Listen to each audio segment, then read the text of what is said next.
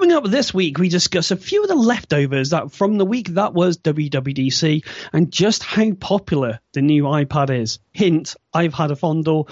More on Project Titan being confirmed and a whole lot other more stuff on the Essential Apple podcast. You're listening to another great podcast in the MyMac Podcasting Network.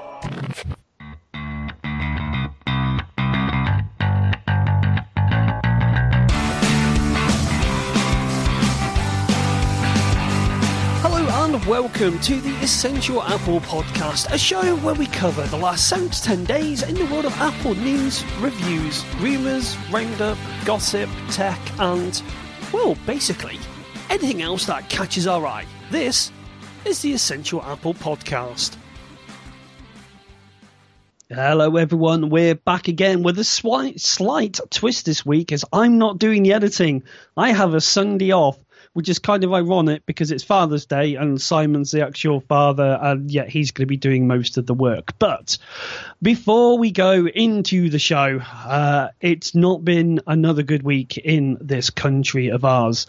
Uh, what with the the fire that happened uh, over in that there London, and I wasn't sure if we were going to address this or if we should address this. And yesterday I was out on the bike listening to Radio Caroline, brilliant station on a Saturday, uh, and the, the radio presenter was trying to find the words, and it turns out that none other than Tony Blackburn, I think, has sort of summed it up perfectly for us. Uh, and the reason I'm going to read his Facebook is because I think he, I think he just encapsulated it in a way that if I tried to fluff my way through it, I don't think I, I could get my sentiment out there. And it just goes like this. Uh, I find it very, tif- very difficult to be happy go lucky sometimes when we're all going through these difficult times. I've talked to many of my fellow broadcasters, and we all feel the same. Those of us who are basically in the business of light-hearted entertainment because we don't want our shows to sound as if we don't care because we really do and we hope you understand. I hope we soon get back to happier days, but I know what has recently happened will remain in our minds forever and I can't thinking can't help thinking about those people who suffered so much. Could not agree with you more. And one of the things that we do in this country is we soldier on and we try and bring a bit of normality into a week that's uh, been anything far from normal. So, with that in mind, we're going to plow on with the show. And joining me, as always, this week is Simon from the Essential Apple Show. How's it going, Simon? Um, I'm going to ask a stereotypical question How's the weather? Uh, well, actually, of course, today it is very sunny and very warm. In fact, uh, I have to say, for a person like me, it's too warm.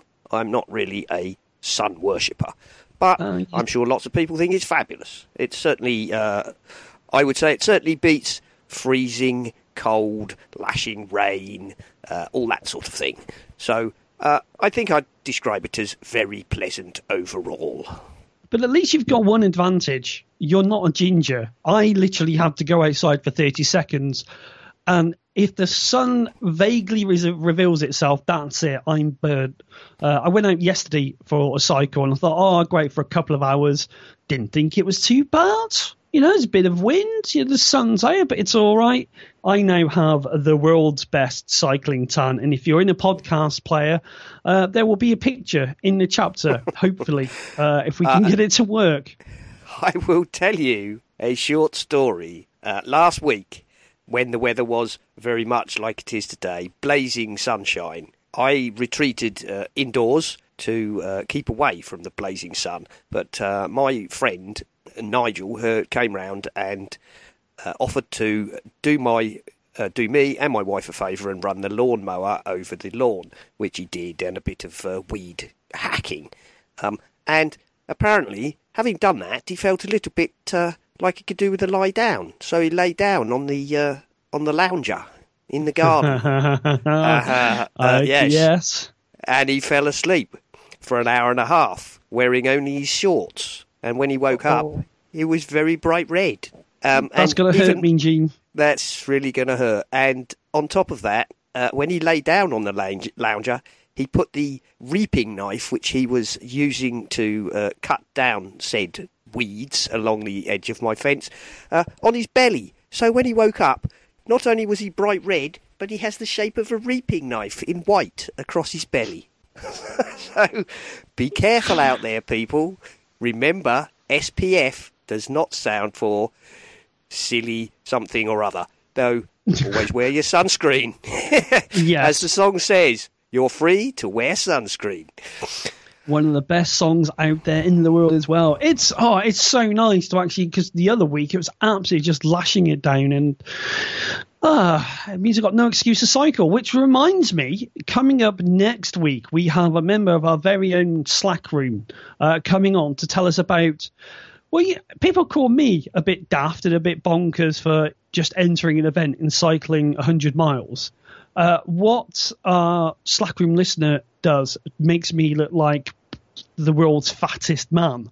Uh, he does the ultra endurance marathon stuff, and I've got nothing, nothing but respect uh, Uh, for the guy. It, what, so was it, what does he? What was it he did the other week? He went to um, South Africa, didn't he? And ran 86 kilometres up a mountain. as, as you do, Uh, you know, just he just thought that would be a bit of a laugh. I think. Um, I personally can't think of anything more insane, but uh, I'm sure he enjoyed it greatly. So yes, he will be coming on to talk to us possibly about that and uh, various other things. I'm sure. So that will be nice, won't it? Yes, so we've got that coming up next week. So if you're out there in the world, start the tweeting and get the show out there because we could do with a few more listeners. To, we're growing, don't get me wrong, but it's always nice to see a bit of a, a spike. Well, what have we got this week, Dan? Well, like I say, at the top of the show, we're, it's the WWDC hangover. I have been personally blown away about all of the gushing going on about the new iPad, uh, and I've seen one in the flesh, and oh my word. When you're listening to all these professional people who obviously got a little bit of insider knowledge with Apple, and you know they're on the Apple PR list and all that sort of stuff, and you hear the words buttery smooth over and over and over, until you see it, you honestly can't comprehend it. And I was listening to the ATP podcast while I was doing my Sunday shop. Uh, and yeah, I agree with Marco Arment. Once you've seen 120 hertz scrolling, you're spoiled. It makes everything look bad. It's the same with Retina. Once you have a Retina screen, everything else just looks absolutely awful. And we, uh, so we're in the office. Um, my colleague does some benchmarking. My iPhone 6S is around about 40 to 50% slower on some benchmarks. Now, what makes this really, really interesting in my world is the fact that the iPhone 6S isn't that old. Okay, it's a previous generation model, so it's behind the 7. But when you consider how long Apple has been in the chip game for, and what they've done and how they've managed to actually get that performance, I'm almost slightly worried now is that have Apple done a little bit too well? Are they going to be able to um, keep up this trajectory, or are they playing the or are they playing the long term view of well, we know we can't always keep going faster and faster and faster. So what we're going to do is set a building work of having things like Metal 2 and all the uh, learning stuff so that when we can't get those massive leaps of performance, we've got the software optimized for it.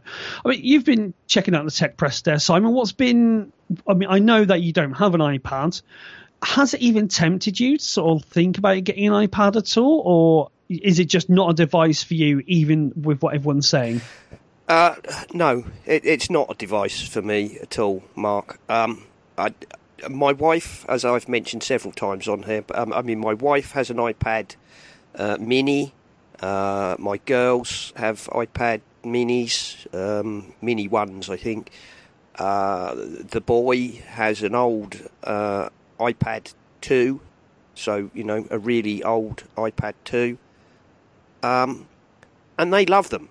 They absolutely love them. Uh, but I tend to work from my phone, which was a 6 and now is a 7, or I jump to my laptop and I, I don't really feel the need for, an, for a device in between there. So um, I don't have any real lust for the uh, iPad, re- regardless. Uh, I, I've, you know, I've read about all the lovely things they've done with it. Uh, it seems like it's probably a very, very nice device if you uh, are in that, you know, in that kind of market. But um, it, it just leaves me cold personally.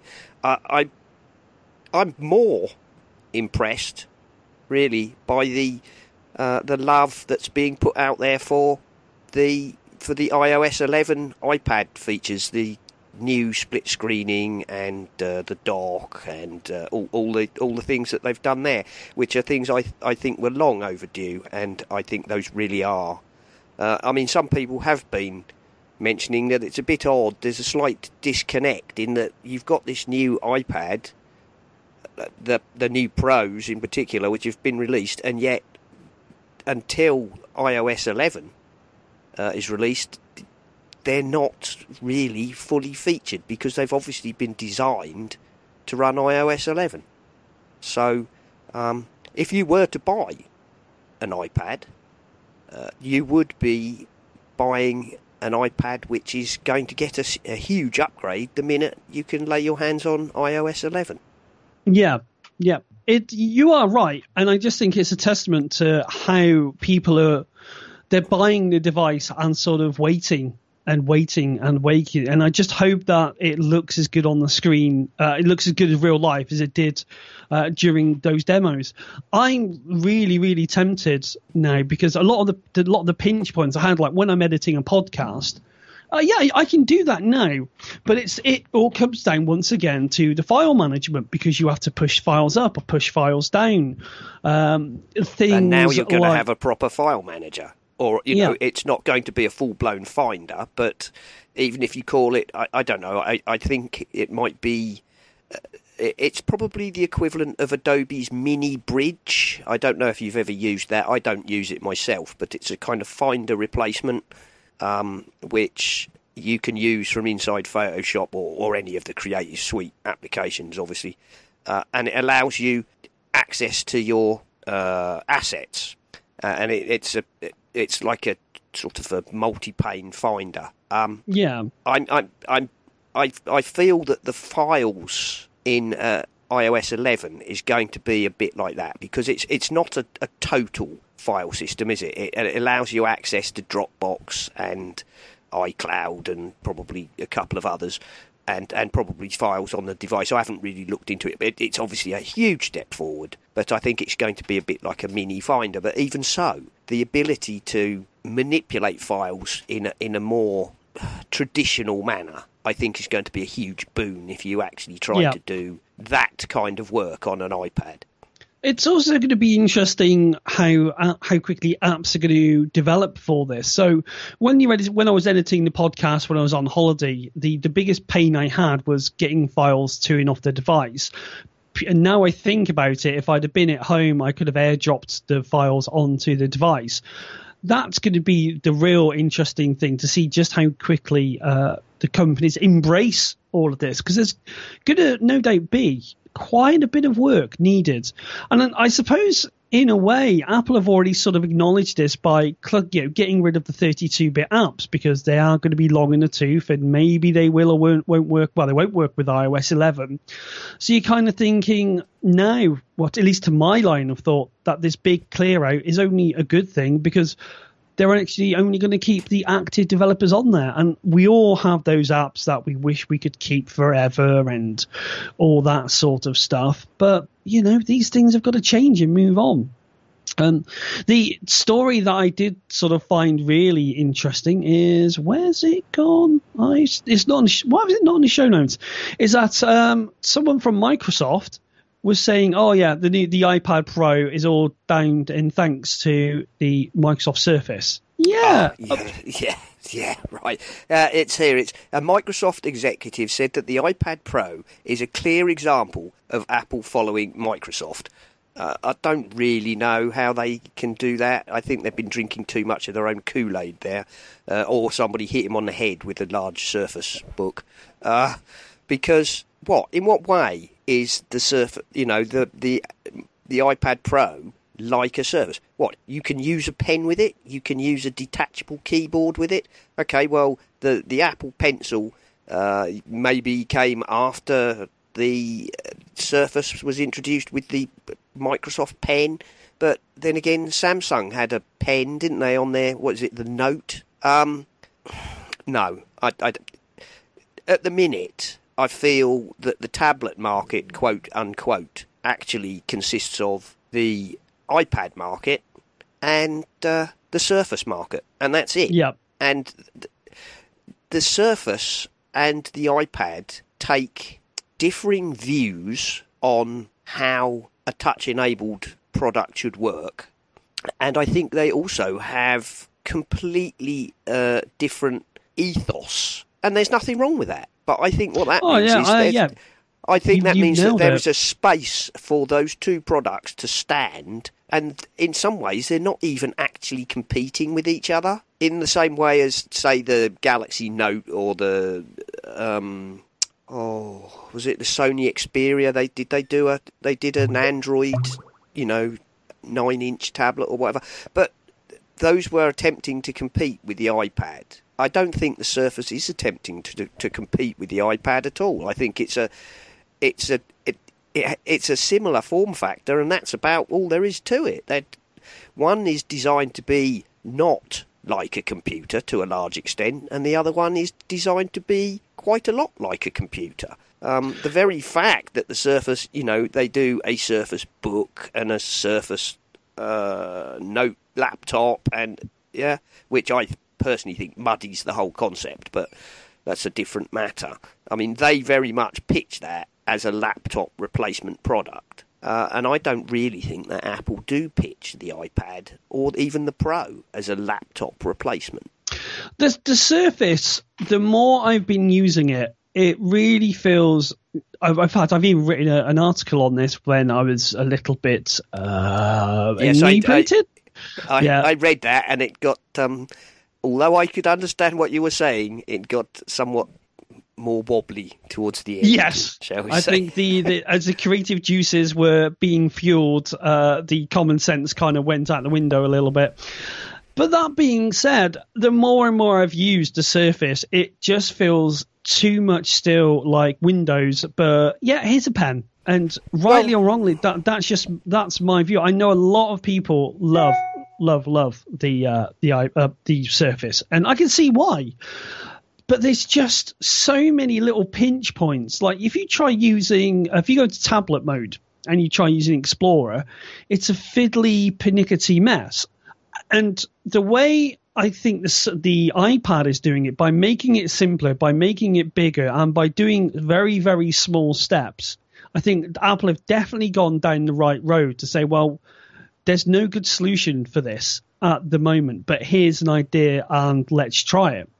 Uh, also, I think at, yeah, I think at the moment what you're going to get is uh, people who are dedicated Surface users, and you are going to get people who are dedicated uh, iPad users. And I won't say near the two shall meet, but um, I, I just think they address, in some ways, they address completely different problems. And uh, Yeah. I think it's often that it's the it's the uh, tech press who want like to whip up this sort of rivalry or oh look the you know the because they look vaguely similar and no I just don't see it and I I think this executive saying it's a clear example of Apple following Microsoft is just well very rude words. A string of very rude words is what I think about that comment to be honest. Well, th- this is the this is the actual comment that's uh, it's Ryan Gavin told Business Insider that the iPad Pro is a clear example of Apple following Microsoft rather than the other way, whether other way around. Gavin added, "Think about it. If we had been looking at Apple, we wouldn't have made a product like Surface Pro or Surface Book. We've been learning and perfecting our two-in-one product category for years now. But when Surface initially launched, everyone was skeptical, including them, and then they followed. The iPad Pro is a clear example of that. If only the iPad Pro hadn't been out a lot longer before that and things. And the problem is that they don't know how long Apple had been baking these ideas for. We still seem to be in this weird thing that, oh, look at that, Apple have just released a Finder or or Files app. Oh, well, they must have just cobbled that together to react. Uh, I No, would be I very, very surprised on that. from very what I've from what I know and what I've read, uh, which isn't you know, no, I don't like from what I know. No, I'm not. I'm not personally friends with Jony Ive or anything, but from what I've read and the things that have come to light over the years, Apple spend years developing these things. You know, uh, we were told, weren't we, that the, the original idea of a touch tablet was started inside Apple in their kind of, you know, deep development works. Uh, and then it was it was dropped because at that time the technology was too expensive and it morphed into the iPhone. And then after the iPhone was a massive success, they went back to their idea of a tablet and revisited it and you know manufacturing having moved on and uh, components having moved on and the fact that you'd already then developed you know created a market that meant there were people out there manufacturing LCD screens or OLED screens or the components you need meant that it became viable to produce the iPad and that that kind of means that they were probably working or you know developing the idea of the iPad and the iPhone maybe five, seven years before there was a product. Yeah, uh, I think this is where people seem to forget that a product just doesn't simply happen. There has to be that time of you know, development in R and D, which is well. Then we get into the old argument of you know how do Apple make so much money when the bill of materials only costs thirty p and they sell it for like a million, and blah blah blah blah blah. I mean, the the other one thing I would say the Surface and the iPad have in common is developer. Uh, it's developers, developers, developers. It's going to be the apps, and if developers actually embrace the iPad as a computing platform rather than just a bigger iPhone screen, that's going to be where it really comes into play because it's the only, I suppose, the only example I can give you right now is uh, art programs or drawing programs, and they all seem to be, or the majority seem to be, touch-up stuff like uh, Adobe Photoshop Elements or. Well, Christ, I can't remember now. I was, I was looking at a load of apps a while ago, and they Well, I all mean, seem to be a variant on the same thing of uh, here's some filters, here's how to touch up. yeah, You want to actually draw, that's a whole that- different ball game. that's that's because that's a much more specialist market, I think. But they, there are things out there. Uh, ArtRage, I believe, is one. Um, there, there are two or three proper natural media drawing, painting products available. So they are out there, but they are a lot harder to find than the. yeah. There's a lot of Toy Town. Ooh, look, get a you know, get your kiddies to doodle on photographs or whatnot. Because those are easy to make. That's Yes. the truth. Those, Yeah. you know, relatively speaking, these things are easy to build. Whereas building something like uh, ArtRage or one of the, I can't remember the name, but there are two or three well known, and they're not cheap either. That's the other thing. No, You know, they but they, come in at the full kind of desktop. either. No, they don't. They don't get the credit they deserve because I guess it's possibly quite a small market, and as a result, you do. You, you know, those products will be charging you near desktop prices, and not that I blame them. Why would you know? Then and so they should really. Yeah, uh, I'm sure ArtRage for the iPad is just as much work to develop and make work correctly as ArtRage for your for your Mac.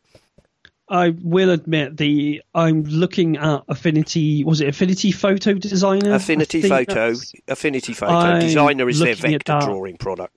I'm looking at that with envious eyes. And if they do the Affinity Designer for iPad, which is what I use on my Mac, if that comes out and it'll work on the iPad Air 1 and it costs about £40, then that is a no brainer because we've worked together a little bit and we've used Affinity Designer. If I could have that on my iPad and I can be sat on my sofa or out in the front lawn or front yard to give the Americans their uh, uh, parlance, uh, I would do that because it just that is what I would call a natural fit and a natural feel. And I think when uh, I, I listened back to the talk show, you've got devices for direct interaction and devices for indirect in, uh, interaction. And I really think that something like Affinity Designer, if that was to come to the iPad, that would be something something amazing. Well, we've just spent most of this show right now talking about Microsoft.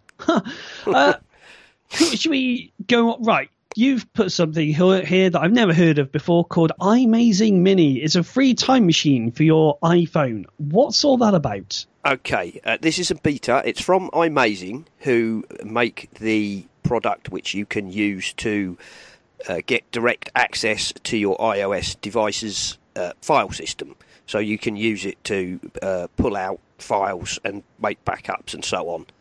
Um, and it's it's not the cheapest product, but it's a brilliant brilliant product and uh, quite often features in bundles. And if you're interested in that, you should look for a bundle probably that contains it.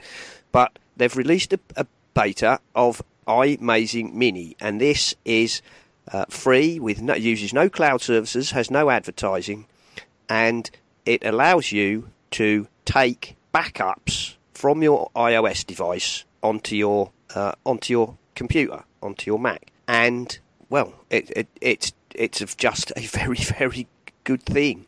It allows you to back up, make incremental backups of your iOS, device onto your uh, Mac without having to use iTunes. It's as simple as that, really. It's just, and it's you know, go out and download it and, and play with it.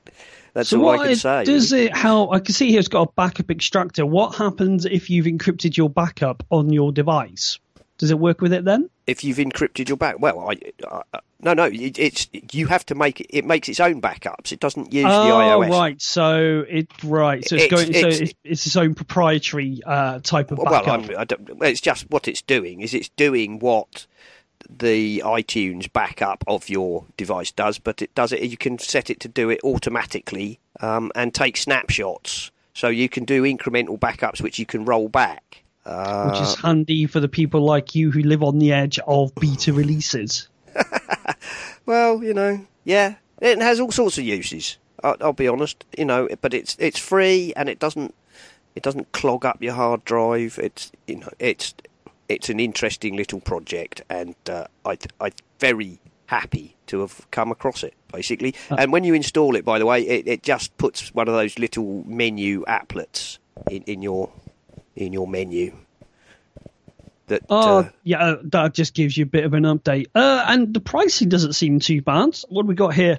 Uh, thirty-four ninety-nine for here us in the UK for a single license. I know Uh, you're looking at iMazing.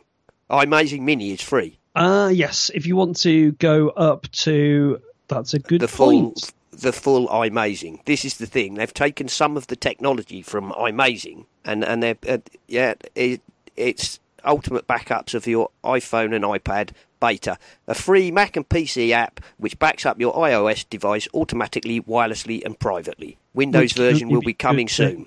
Yeah, Uh, so it, it's currently only for Mac, but a Windows version will be shipping soon.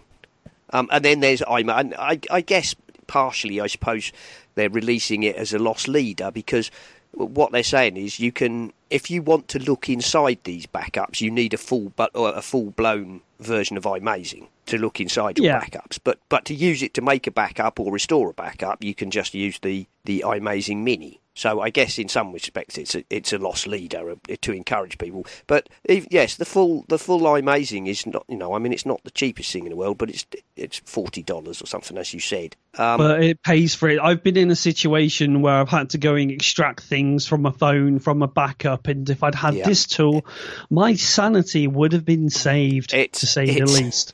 it's yeah the, the, those sort of tools and as i say it often crops up in bundles so do you know do keep your eye on the bundle hunter and uh, mac bundlers and people like that so Excellent. that's Excellent. that's an excellent little you know ti as i say a kind of time machine idea for your iphone and it's currently free and whether or not they will charge for it after beta i can't say but there we go and the of course the- story. is. No, go on.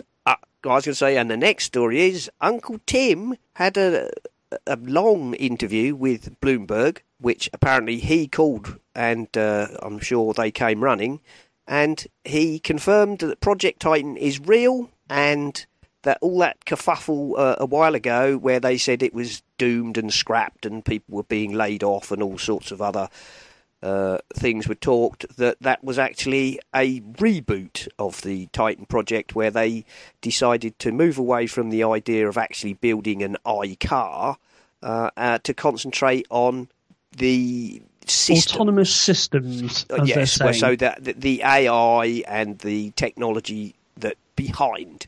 So rather than building a car, which is a little sad, I'm I'm I'm a little saddened. I know I'd never be able to afford an Apple iCar because it would probably be quarter of a million dollars, but you know, um, I'm still a little saddened by that. But uh, that is where they're going, and uh, the yes, that the kerfuffle with people being laid off was, of course, mostly to do with people I assume who were engineers involved in actually making vehicles.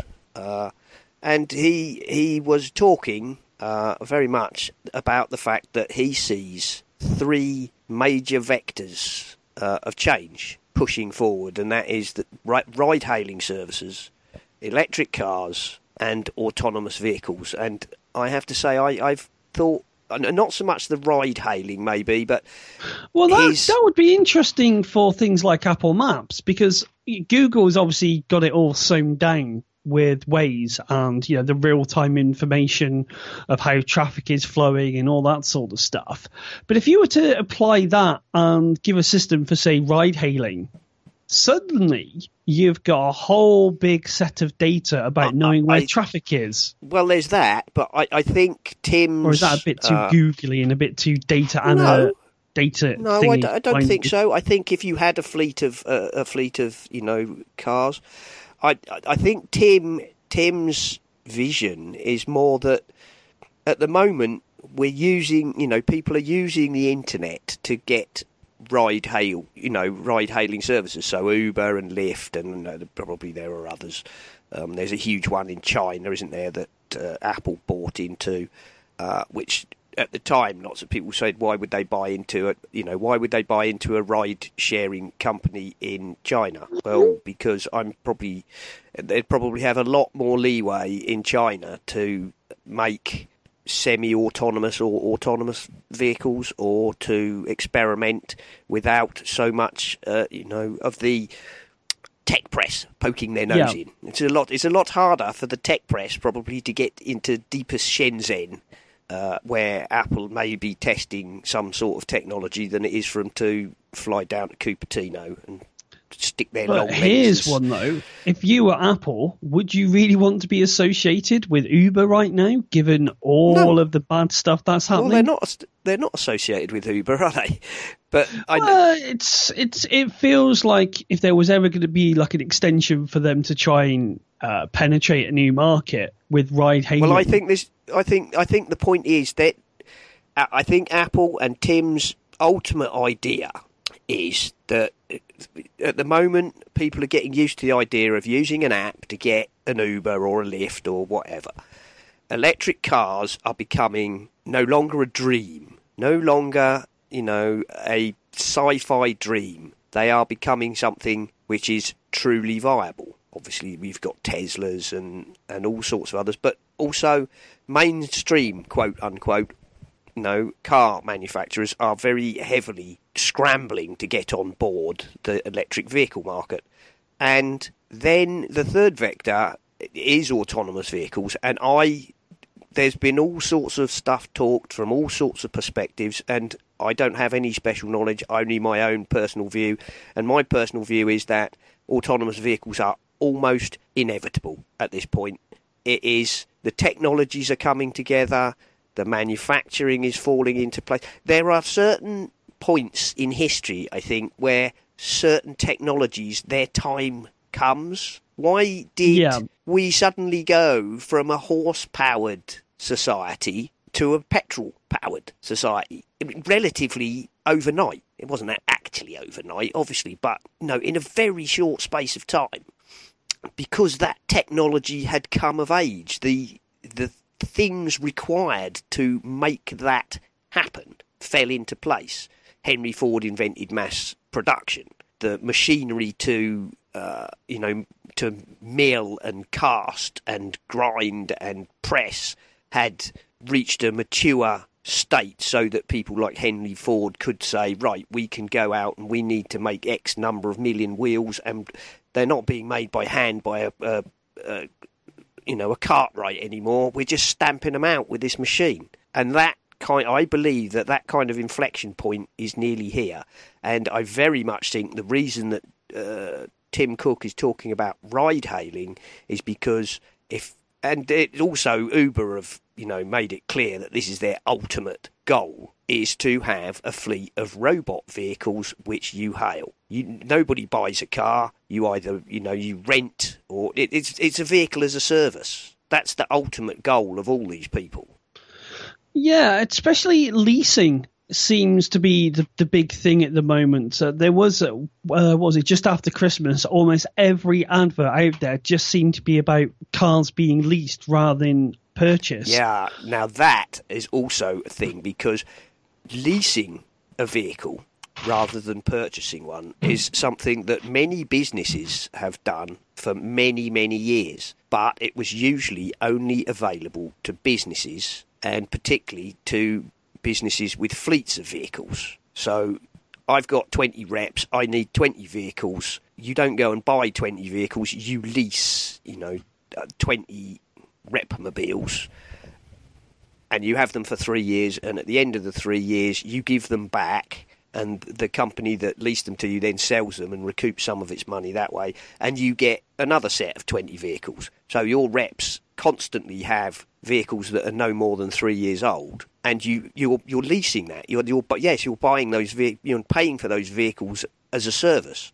The reason that you suddenly saw a huge increase in it is I don't know if the legislation was changed. I don't think so. I think it's merely that the manufacturers and the dealers found that people were getting more and more uh, stingy about buying a new car because they're vast sums of money, and the minute you drive out of the showroom, you know, a third of its value evaporates.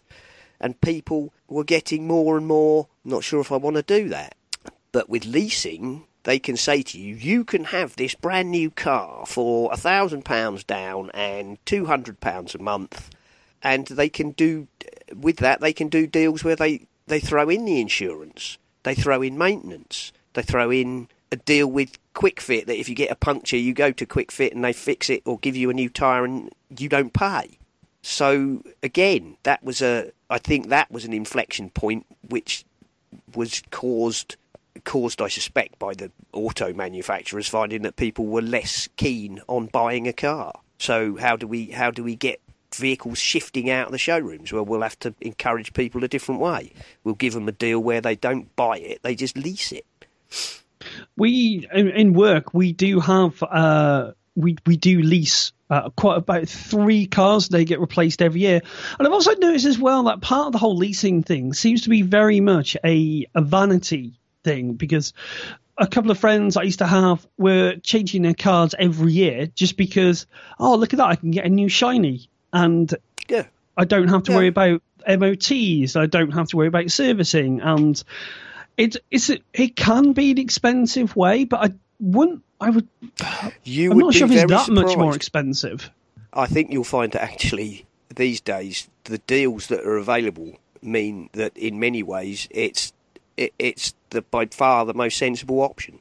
By far the most sensible option. I mean, at, at work, uh, my boss and uh, my boss's son both, and and in fact my managing director, in the course of two years, all had the point where they said we really, you know, I need to change my car, and they all spent a long time looking into it uh, in great depth because that's the sort of thing they do. Obviously, being in management and, and doing a financial analysis of it, and all three of them opted to take uh, a lease to lease a new car rather than to buy one. So And if bean counters are doing that, you know you're onto something. Well, exactly, exactly. And I think, again, that's another thing, it's a societal change, possibly, but it's another thing that starts to move vehicles away from being a status symbol, um, a statement about how much money you earn and, and so on. I mean, there's a certain amount of that, but more and more people.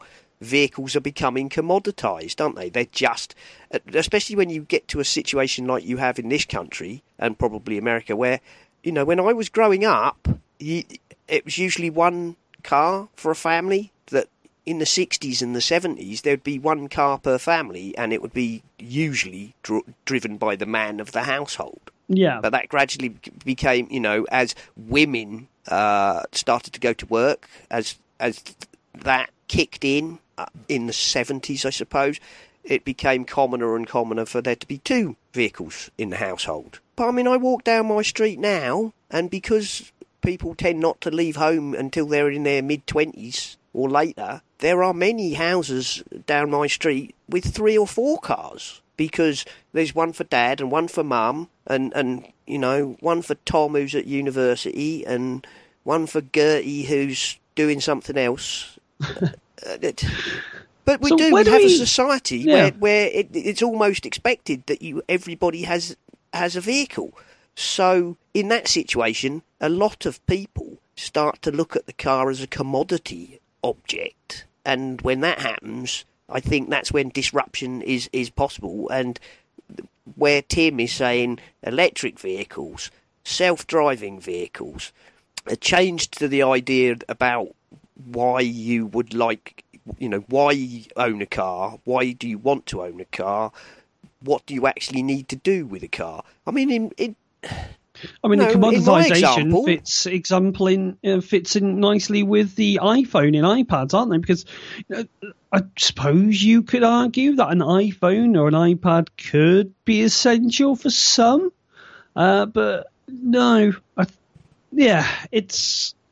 I think where the, the point is going to come with this is when Well, Tesla get um, their unit out the door. Yeah, aren't, but aren't Apple already effectively giving you that option? If you take the, uh, you can do a lease, effectively a lease hire, can't you? If you take the Apple upgrade program, True, true. that's it. That is effectively a lease hire. You you get a brand new iPhone and you pay X amount a month for it, and at the end of the year, I mean, technically you you you uh, you're financing it over two years. It's a it's a lease purchase scheme, isn't it? Because if you reach the end of the two years, you can either keep the pho- you know you pay the final whatever it is and keep the phone, or you renew. But they've built in a scheme where if you want, at the end of the first year, you can change it, and that's that is effectively a lease hire. You are paying money every month to have access to this brand new shiny phone. And at the end of a year, you take it in and you trade it in, and as long as it's in good condition, they give you, you know, most of the money back. And then you take a new phone and you take a new a new lease contract. So that's it's to most people in the way they think of it, they won't think that they're renting that phone, but they're not. They don't actually own the phone, do they? They don't actually No. own the phone. So that's another type. Yes, that's it's not commoditization, but it begins to seep into people's brains as a way of having things as a service, things which are expensive to be purchased as a service. Yeah. And and for many, very many people, what do you do with your car? You go out in the morning, you get in your car, you drive to work. It then sits outside your place of work for eight hours until you drive home. You might make a diversion to the supermarket and then go home, where nine times out of ten it then sits outside your house for another 14 hours. Oh, if if uh, yeah, if, if, we could do something like self-driving cars that are there, and you don't have to have all the hassle. It's like it basically if it sits on your drive, it's a, it's a diminishing return, isn't it? It's just going to Yes. lose more and more money.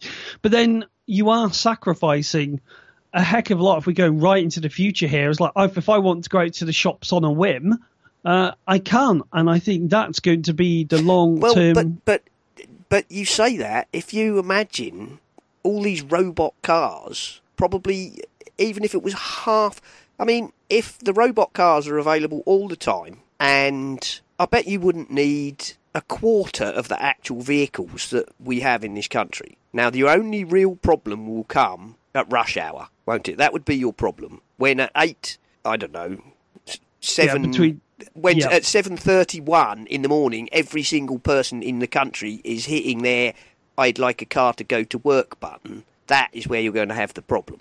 and then you but, end up with yeah, do you Uber wanna- and a surcharge and all that sort of stuff. But do you want? Do you want to? You know. Do, do you want to go? Do you want to go to shops on the whim and you press call a car, call a car, and there are I don't know however many million of these robot vehicles just prowling around the streets. There's bound to be one near you, and it would be with you in minutes and whisk you off to wherever it is you want to go. Whole Foods, for example. yes.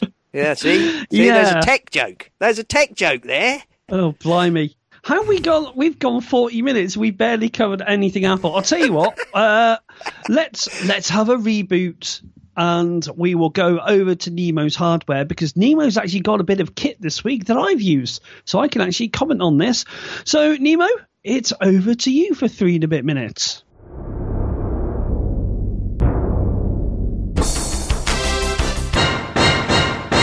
Two items that we use every day here in Nemo's hardware store broke on the same day last week. My trusty old HP Color LaserJet printer, which was a printer only, died. I've had that for several years. And my 500 gigabyte backup drive that I was using for Carbon Copy Cloner for my MacBook Pro, my primary computer, also expired because it got full and I'm now using more than 500 gigabytes on the computer. So I need to replace both the printer and the external backup carbon copy clone hard drive. I did a little bit of research and I ended up with another printer from HP. It's called the Color LaserJet Pro MFP M277DW. It's a wireless all-in-one for copying, scanning, and printing. It does automatic duplex printing, the wireless took me about two minutes to set up. As a matter of fact, it took me less time to do my first wireless print than it took me to get it out of the box. It's not super heavy. It's attractive. It's an off-white, has two paper trays, a good little touchpad display for all the setups and all the configuring. And I've only had it for a few days and I'm very pleased. With a bit of luck, I'll be able to scan and print without ever attaching a USB cable to it. And I also did some color and black copying and that worked out great. So this is $350 in the US. It's currently on sale. That's a good price, and it'll be a little bit more if you're not in the US. But again, like I said last week with those wireless Bluetooth headphones from Audio Technica, I think this is worth saving up for. Some people are not wild about HP. I've been using HP printers for many, many years, and I've always had success with them. So with my short experience, with the Color LaserJet Pro MFP M277DW, I can recommend this. Comes with an actual printed instruction manual so you can follow along and all kinds of web pages and help guides that you can look up on the internet. Quite impressive what HP has done for the small home office or the busy little hardware store trying to get the word out about technology. The hard drive that I got is from Seagate. That's S E A G A T E. It's called the Backup Plus 4 terabyte portable external hard drive, USB 3. I got the red one so it's easy to find in my closet. This costs $120 in the US and we will have the Amazon links for our affiliate page. So please have a look at those links to help you make that decision in whatever country you reside. It's an attractive 4 terabyte drive. It's a little chubby because it's got to accommodate those extra large hard drives. It's high capacity backup. I took it out and I reformatted it using Drive Genius. I've never been wild about Seagate's native drive formatting. So I used Drive Genius to reformat, initialize it, and then within a few minutes I was doing my first backup, my carbon copy clone. Then I took it out to my office because I do not want it sitting next to my MacBook Pro. If some wise schmuck comes into my house and wants to steal my stuff, I want to make it as difficult as possible to steal both the backup drive and the computer. So, from personal recommendation from short usage, HP and Seagate, the all in one multifunction printer with excellent wireless, and the Backup Plus USB 3 in red. Back next week. Thank you, John, once again for another Nemo's hardware store. Now, you can obviously go to your normal websites like hp.com or go and have a look everywhere else. But if you're that sort of person who likes to make things easy for yourself and you don't mind using Amazon and maybe you've got a Prime account, don't forget, we've got an affiliate link. And as I say each and every week at this point, and you're probably bored of me hearing it, so next week I'm going to have to try and do something a bit well, I say all this and my chair is squeaking away. You can help support the show and hopefully help me get rid of my squeaky chair by using our Amazon affiliate link, where Yes, if you please. shop at Amazon, Please, please, please use our Amazon affiliate so Mark can get a new chair. And I can do this because I don't have to do the edit this week. I'll just cut the whole bit out. I can edit. uh, yes, if you use our Amazon affiliate link, we get a very, very, very small amount of commission, but it all mounts up after time. And the best thing is, it doesn't cost you a thing. You don't have to do anything. You just click on our link, shop, check out as normal, and we get a small amount of commission. Now, one handy hint I've got is for the HP Color LaserJet Pro. Is if you're looking to get one, it's always worth doing a, uh, a, search for extended warranty or coupon or um, what's the other word I'm looking for? Cashback. Because when I was in work, uh, we bought the 477 FDW version of this, which is the full color laser jet with the scanner, the printer, and everything else, uh, and network card as well. Uh, I just happened to do a search, and there was a a weird looking HP website, and I was a bit skeptical, but it's one of these websites that obviously do some weird geolocational stuff. But anyway, long story short, after following a couple of links, I was able to get another year's worth of warranty, sorry, two years warranty for absolutely nothing just for registering the device. So if you get a HP product, go and try and yeah, do a bit of a Google for cashback on them because on some things, there's some models depending on the time of year and if that uh, if that offer is still available, you can get a severe amount of money back. I know on a printer that we spent three hundred pounds on, we ended up getting back about hundred pounds and an extended warranty. Now, maybe that's just a big old clever marketing ploy by HP, but it's still worth going out there. And the same with the Seagate drives as well. If you have a look around, you might be able to get a bit of cash back if you go to Seagate.com or any other sites as well. And don't forget our Amazon link. Now, speaking of spending money, Apple launches its first event to promote Apple Pay.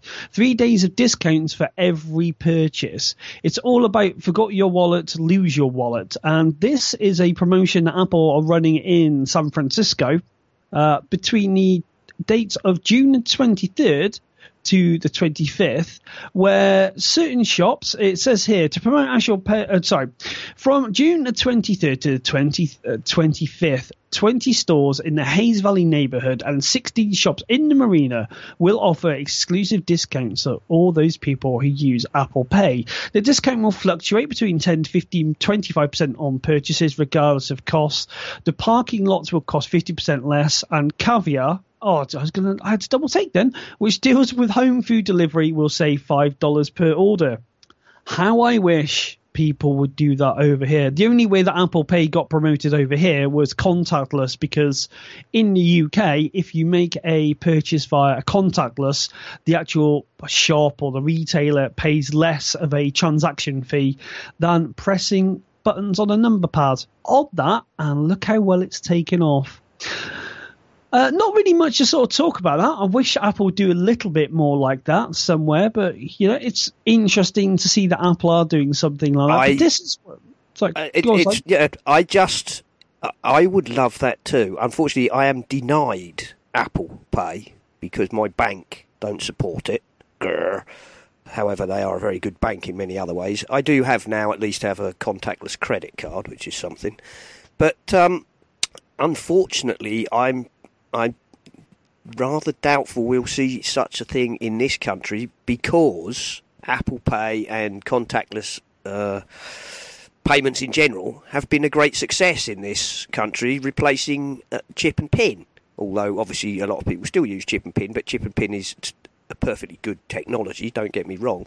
Whereas of course the Americans uh, have been stuck using swipe and sign um, until very recently indeed, and uh, I think there's a lot of resistance among certain parts of the uh, American retail uh, to shift away, and the banks have been trying to force them to accept a, a, more secure way of doing it by saying we're going to put the liability on you if you don't use more secure systems and whatnot.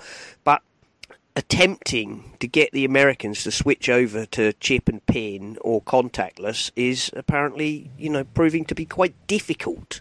So by pushing people to use Apple Pay or other contactless payment methods, uh, I'm sure uh, that's well worthwhile for uh, people, you know, be it the retailers, the services, and Apple themselves, to to have a, a promotion, you know, and to give discounts and so on. But I, I just unfortunately, I can't see it happening in this country because it's already a big success. Oh, I, I, I actually almost get a bit stroppy in the way, like, oh, do, you, do you take contactless? No, and I'm like thinking, do I have my hmm. card in the car? It's just so so ingrained now to use well, Apple I think Pay. it's it, it's become a bit. It's become in this country a bit like, do you take card payments? You know, these Yeah. days, even in a pub, if you go into a pub and they don't take card payments, people are like, "What are you from the dark ages?" I mean, people people don't even bother anymore to say, "Can I run a tab and pay with my card at the end?" Because we're contactless. You just order your drinks and tap the card, and it's as it's Yep. even easier than handing the bloke a twenty pound note, isn't it? Because he hasn't got to go to the till and figure out the change and give it back to you and all the rest. So people just Good. go, oh, you know, two pints of lager, please, mate. Beep, done. the, the people in the Slack room well know where I am on a Friday night because I go, I've just, you know, I did it again at the weekend. Uh, I was out, I was but after my cycle, could not be bothered to cook. I'm gonna. it was long day, and I thought, right, I'm gonna go to the pub, and there I was, sat at my table. I could order using Apple Pay, and all was good with the world because I didn't risk losing my table, which was nice. But it's the next story is the one that's got my dander up a little bit, and these sort of the two stories follow on from each other here. That uh, Apple pay peer-to-peer payments aren't a threat to PayPal or Square, the Motley Fool, and this is one of those stories where Apple Pay and doing peer-to-peer payments is going to be a failure because it's not going to take over from PayPal. It's not going to be the biggest thing on the planet, so therefore it's a complete waste of time. Uh, let me just go. Yeah, but you do have to remember that the Motley Fool is a stock and finance recommendation company, isn't it? But they're saying things, ridiculous things like there's Oh, no well, incentive to use Apple they- Pay over competitors. Oh, what? Well- yeah, because I can if I'm out when if I'm out in a pub with you and I I say right, can I borrow twenty quid? You then have to if you were to use like PayPal, you'd have to go into PayPal. Find me, uh, make sure I've got my dress details there. I mean, make sure that I'm yeah, set that- up as well. Uh, thing- then you have to transfer. Then you have to go, are you sure to transfer? Whereas in a message, you can go, send me a message, click on Apple Pay, £20, done. I think you'll find what How is there no, how is that not an incentive? Yeah, it is. It, that, the thing is, the Motley Fool, what they're actually, it, you have to kind of analyse their analysis, and what it really says is, or what they're trying to say is, if you hold shares in PayPal or Square, Uh, they're not going to crash and burn. Don't don't panic sell your shares because Apple have brought out peer to peer. What they're saying is it just be another system. And uh, on on the reverse, they're also saying don't rush out and buy Apple shares just because they've announced this, and you you know it's not going to cause a surge in their shares, nor is it going to crash PayPal or destroy Square. Just keep you calm because that's what the Motley Fool is about. It's about shareholding and purchasing advice. So they talk they talk a lot of stuff about tech and often a lot of cobblers about tech. But the reason they do that is because it's all really tied to uh, what we think the stock is going to do. So you know these are the sort of people that Gene Munster works for. You know what I mean? I wouldn't. I'm sure Gene Munster. You're in right. reality, I, I have I've forgotten. I've I've become less cynical. I've forgotten I- about the conspiracy theories. My God, what's I gone think- wrong with me? I'm sure that Gene Munster is actually really quite good at his job. He he wouldn't be so well known if he wasn't. It's just he's you know he he had he had a few fanciful ideas about Apple which he Apple wouldn't TV. let go of. Yeah, which he wouldn't let go of, and basically just made himself look silly. But you know, I'm sure in uh, uh, you know, and f- for all the mocking that we do of analysts uh, and all sorts of people pour on their heads, they make quite a lot of money giving people advice on what they think is happening. And I have to admit that I do listen to the Techpinions podcast with, uh, you know, Tim Bajarin and uh, various others uh, because they do uh, talk quite a lot of sense about Apple and Microsoft and what's going on in and Google and so on. Uh, So a lot little- unlike this show, basically, is what you're saying. Oh well, for a start, they always manage to keep their show to half an hour long, and uh, they talk We quite can a lot do that. sense. We'll do that on the 50th episode. We'll do a live stream for 30 minutes. Don't be silly. Don't be It- silly. If we do a live stream, it has to go for an hour and a half. Right. It could happen.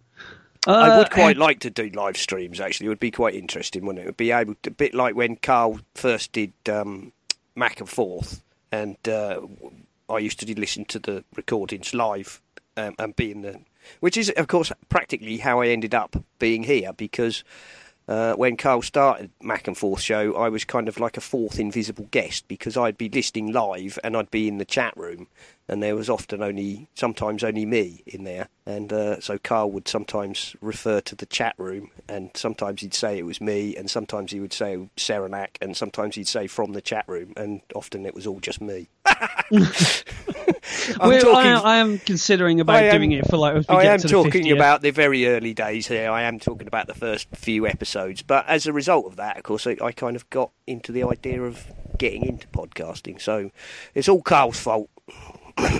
Yeah, Carl has a, a lot of things to blame for stuff like this.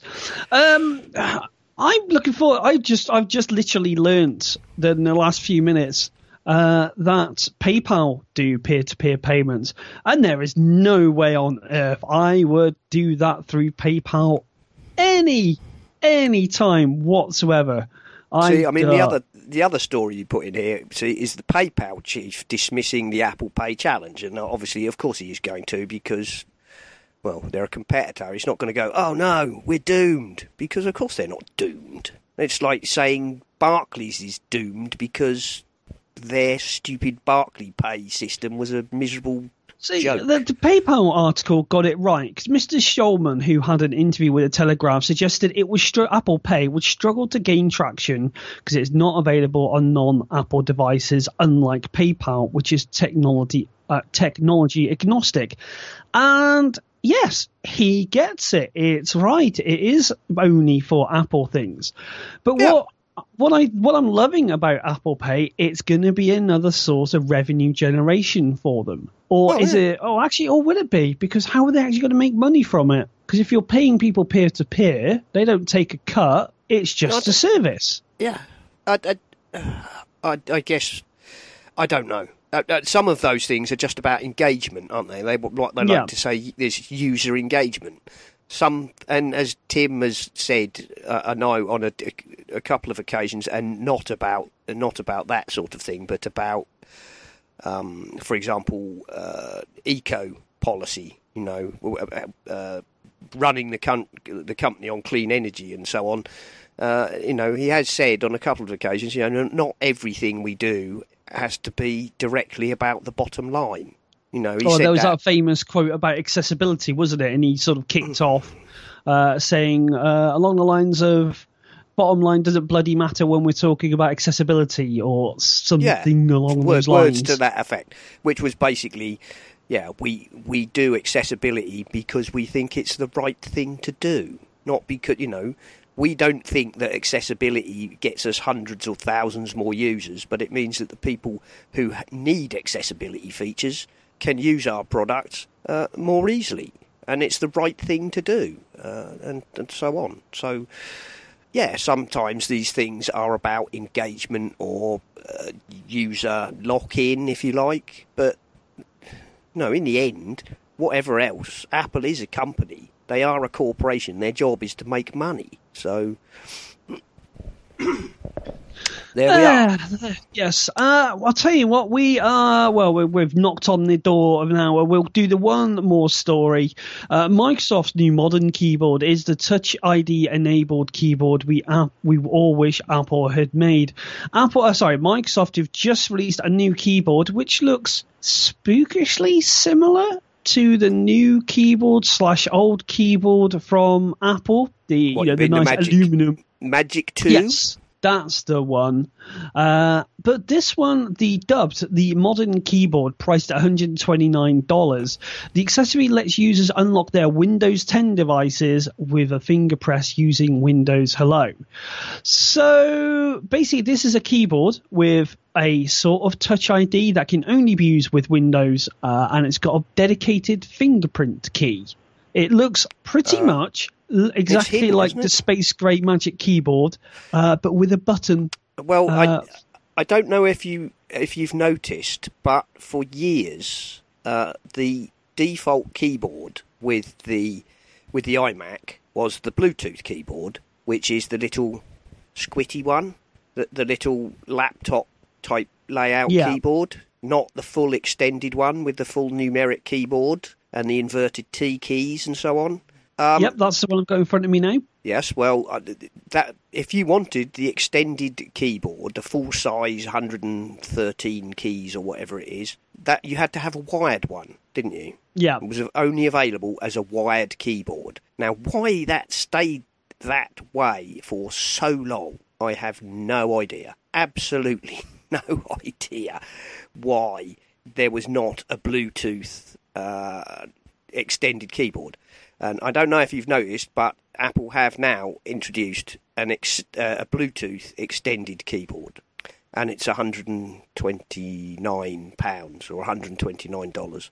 At the moment, Apple stuff seems to be dollar to the pound, so uh, it's 129 pounds, which I think is an awful lot of money, um, really. But they are very nice keyboards, so and I I c- can't get on with the short ones, which is bizarre because I don't have a problem with the short one when I'm using my laptop. But I think that's something to do with the way that you put your hands on the palm rests to type, whereas on the desk with a uh, the little short keyboard, I always end up being off by like a key or so because I'm used to a full length keyboard with the numbers on.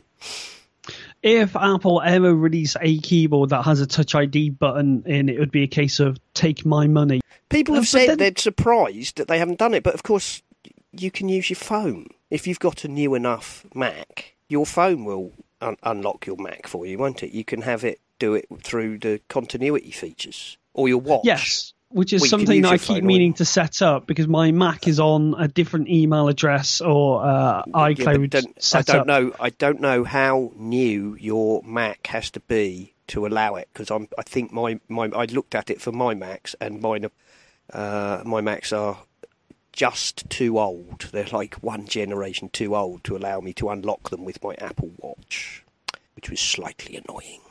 There is, uh, or there was another app out there which is not launched at the minute. Let me just find it now. It's called Mac ID, which does something similar and supports more hardware, and we'll have yeah, that. um, yeah, that's a, um, It- uh, I've heard of it, and I, I meant to investigate it because I think you can then use your phone, can't you? You can use Touch ID on your phone to unlock your. Personally, I don't have a problem with sitting down at my keyboard, hitting return, and typing in my password. It's not really that much of a problem, is it? I mean, it, it- with a Yeah, phone, you know, Touch ID on your phone and your iPad gives you instant access and whatnot. And that's, you know, the minute that came out, everybody was like, "Wow, that's brilliant." But at your Mac, really, I'm you know, as I sit down at my Mac in the morning uh, for, you know, preparing for an eight or nine hours of, of work, the effort of hitting return and typing my password is insignificant. As I'm Yeah. about to spend another nine hours typing. Yeah, it, if I mean, if that's the least thing, if that's the only thing I've got to worry about in my life, that my watch isn't unlocking my Mac, then yes. Uh, but I'm, I, I just do want to try it though, for the sake of Oh trying yeah, it. yeah. For, it'd be, it would be, and you know, and if I get a new Mac at work, then I'm sure I'll be able to make my Apple Watch unlock it for me. And once I get used to it, I shall feel like a caveman if I have to hit return and type a password to get into my Mac. But uh, yeah, I mean, this looks, doesn't it? You know, going back to this, this looks like a very nice keyboard. But yes, it looks spookily like the original uh, aluminium slim keyboard from Apple. Um, I mean, now the new one is called the Magic 2, isn't it? And it's now a wedge shape rather than f- as flat as the original, I think. Um, there we go. Oh, So, oh, basically oh, what we've done- in the co- in the comments here, somebody says this this isn't backlit, which is Well, I suppose if it's for a. F- but then again, it's a full size keyboard, obviously mostly designed for people to work on a desk. And if you're on a desk, Yeah. you should ha- you should have a light, shouldn't you? Why do you really need it to be backlit? Although I suppose it wouldn't hurt. But then again, if it But what they do at night is up to them. well, yeah, that is true. well, somehow we started the show talking about Microsoft, so I think it's only really fair that we uh, end the show uh, talking about Microsoft for some reason on an Apple show. Uh, Well, there you yes. Oh, yeah, right then. Let's get out of it. It's sunny outside, uh, and I'm going to take my iPad outside and dream of what it'd be like to have an iPad Pro and iOS 11. If people want to get a hold of you, Simon, how can they do so, good sir? Uh, they can get hold of me, of course, in the Slack room if they want to join that. Uh, you can reach us on Google Plus, and I myself am on Twitter as at Serenak, and that's S E R E N A K. Excellent. Thank you once again for turning up. Uh, and uh, also, I owe Mr. Madden a bit of an apology because he was supposed to be on this week's show, but I kind of sent him a message that didn't go through and I didn't look at my phone. So, Carl, uh, yes. Um, yeah. So I'm just thinking about the conversation that we've had this week, and I don't want to spoil it for the next time he's on. Uh, and also, I know he's visiting his dad this afternoon, so I hope everything is good there for you. If you want to get hold of me, you can can do on the Twitter at Ocean Speed, which is following my weird, wonderful life. If you want to follow the website, and please do, we could do with a few more followers on the Twitter for at Essential Apple. We've got the Facebook, we've got the Twitter, we've got the Google Plus, and we're all on there as well. And don't forget to head over to essentialapple.com. And until next week, when we're going to have some people on the show that are going to be way more interested and exciting than we are ever going to be, we will see you next week. So have a good week. Take it easy, everyone, and stay safe out there. Indeed. Goodbye. Five, Four, three, two, one. and we are go. Go. Wait. Go where? The commercial, Guy. We're recording a commercial for the MyMac.com podcast. Ah, so we're recording the podcast now. Well, well, no, not now. At the moment, we're recording this commercial. So when do we go? Go where? I don't know. You started this whole go thing. The G Men on the MyMac.com podcast. We have no idea what we'll say next.